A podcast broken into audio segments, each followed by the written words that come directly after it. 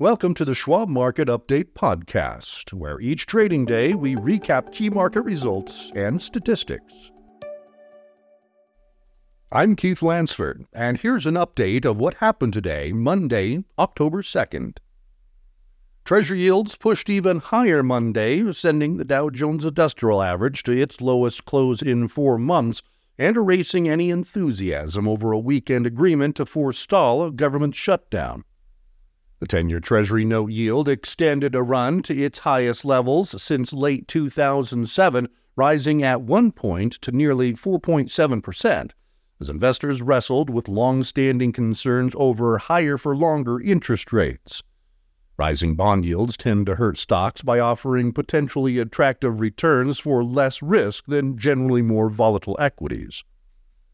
The resolution of the government spending standoff, at least for the next 45 days when this weekend's funding agreement ends, removed one immediate source of concern, but with earnings season still a couple weeks away and few data updates due aside from jobs data later in the week, investors were left to stew over long-standing concerns about yields, inflation, and interest rates. Schwab senior investment strategist Kevin Gordon says that while a shutdown later this year could still be possible, investors are more focused on the dynamics that made September the worst month of the year for equities investors.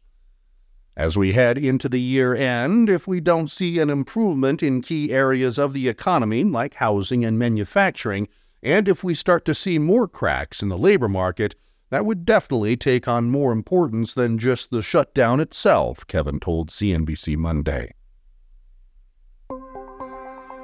Here are where the major benchmarks ended. The S&P 500 index was up 0.34 of a point at 4,288.39.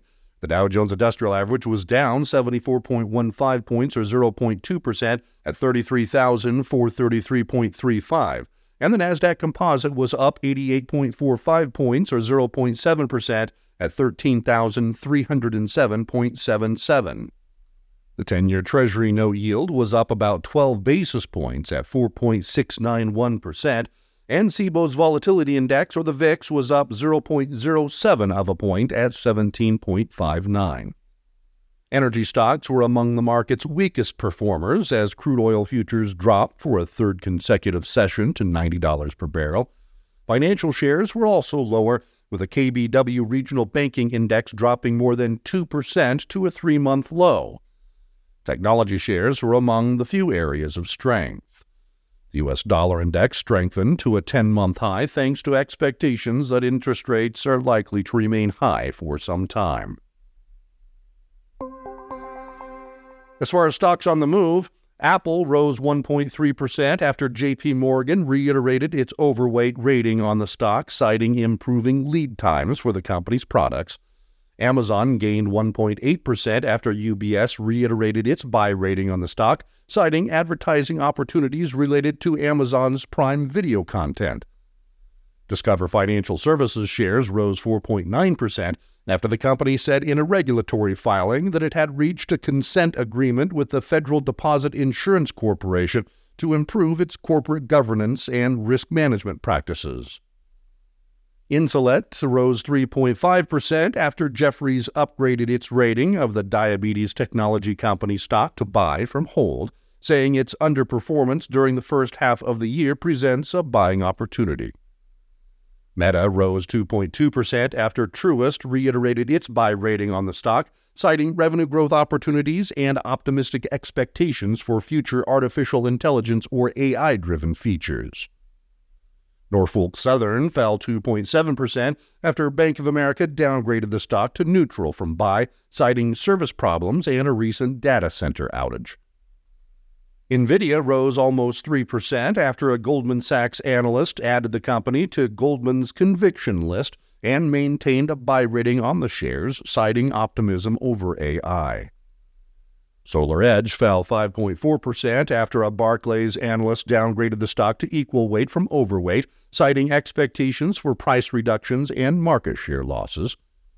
Sphere Entertainment shares rose 11% after the band U2 performed at the company's Las Vegas Sphere venue last Friday. Toast fell 2% after Mizuho downgraded the stock to neutral from buy, citing expectations for slower growth.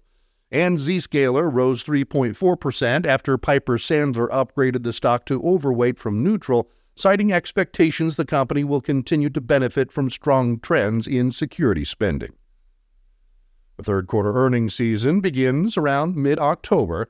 Analysts expect overall S&P 500 earnings to decline 0.1% from the same quarter a year ago, according to FactSet. That would be an improvement from the worse-than-expected 4% drop in the second quarter. 8 of 11 S&P 500 sectors are expected to report third-quarter earnings growth, and 9 are expected to report revenue growth. Of the 116 S&P 500 companies issuing forecasts to date, 74 were negative and 42 were positive. Jobs market data due later this week could shape investor expectations for Federal Reserve policy. Relatively tame inflation readings last week appeared to boost confidence the central bank is near the end of a tightening cycle that has taken benchmark short-term rates to 22-year highs. Tuesday brings the Job Openings and Labor Turnover Survey, or JOLTS, report for August. Analysts surveyed by Trading Economics expect job openings to have totaled 8.8 million in August, down several million from tallies during the initial pandemic recovery. The Fed is likely looking for the gap between the number of available jobs and the number of available workers to narrow, as that could help keep inflationary wage increases from accelerating. Additionally, a continued decline in the quit rate, that is, the share of workers leaving jobs rather than staying put, could be perceived as a sign of loosening labor conditions. Other reports are due this week, including factory orders, ISM's non-manufacturing index, and weekly initial jobless claims. But the headline report will likely be the Labor Department's employment situation report for September on Friday. The employment report is expected to show a continued slowdown in hiring. Non-farm payrolls are expected to have increased 158,000 in September, below the 187,000 rise in August, according to Trading Economics. This has been the Schwab Market Update Podcast. To stay informed, visit schwab.com/marketupdate or follow the show for free in your favorite podcasting app. And if you like what you've heard, please consider leaving us a rating or a review. It really helps new listeners find the show. Join us for another update tomorrow.